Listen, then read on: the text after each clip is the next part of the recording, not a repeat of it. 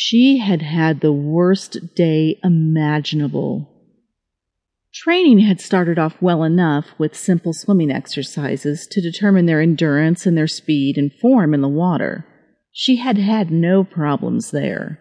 In fact, she was a shining star early on, winning many of the timed events and showing amazing lung capacity and strength in other tests. It was no surprise, really, since she had been in love with swimming from the time she could walk. She had been a competitive swimmer since she was five years old, and every summer she had lived with her uncle in Oahu, swimming the clear blue Hawaiian waters while helping him with the tourists on his diving tours so she didn't shy away from demonstrating those skills as a lifeguard trainee. And that seemed to be the problem. She was one of the few females in the group, and she was very aware of the leering stares of her fellow lifeguard trainees. She knew there was a lot of jealousy and outright anger that a girl should be one of the top in the class. As for the other two females, they were doing so poorly she doubted they would still be around next week. They definitely were not on her side. They often sat with the boys at break and talked about her while flirting so obviously it made Keilani laugh. So it wasn't the training exercises themselves or the girls that frustrated her. It was the outrageous behavior of the boys, and two in particular, that was making her want to quit. They hooted at her and called her names every chance they got, which wasn't anything she couldn't deal with, having grown up with four older brothers.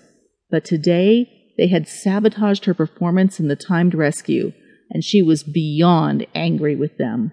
Of course, she had no proof that it was them that had messed with her suit, tying it in so many knots that she had been forced to ask her instructor for a loan that ended up being too big on her petite athletic frame. She had been angry with that, but it had been manageable.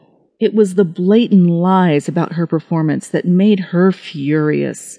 The moment she had raised her hand and signaled she had finished the test, Tru Merrick, ignoring his name, decided to tell a bald faced lie and get her time disqualified. It just wasn't fair. She had worked long and hard to get to this point, and now a couple of morons were going to take her dream and trash it. She hadn't cried, but she'd been close, and she was pretty sure that Tru and his accomplice Jarrett Mallory knew it. Their smug looks as she climbed out of the water had been all she needed to see to know the truth. Now she sat in the locker room and felt a wave of hopelessness attack her.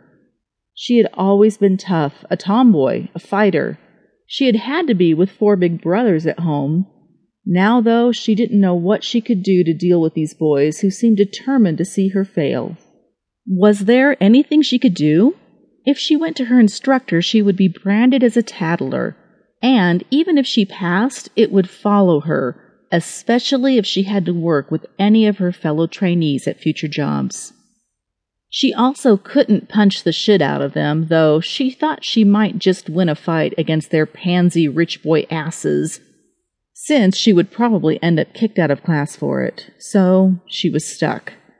She probably could leave this class and find another somewhere else to try, but what would that do? She would know in her heart that she had let them chase her off, and she would be just as likely to run into the same moronic behavior wherever she trained. No, she had to finish here or not finish at all. Standing up, she grabbed her towel and her soap out of her bag and headed for the showers. At least in here, she was left alone. The two other girls, surviving on their last legs, always packed up their stuff and headed home to shower, driving out together to their rich little homes beside the bay. Keilani had to shower right after each class because she had to race off to her job as a waitress immediately after.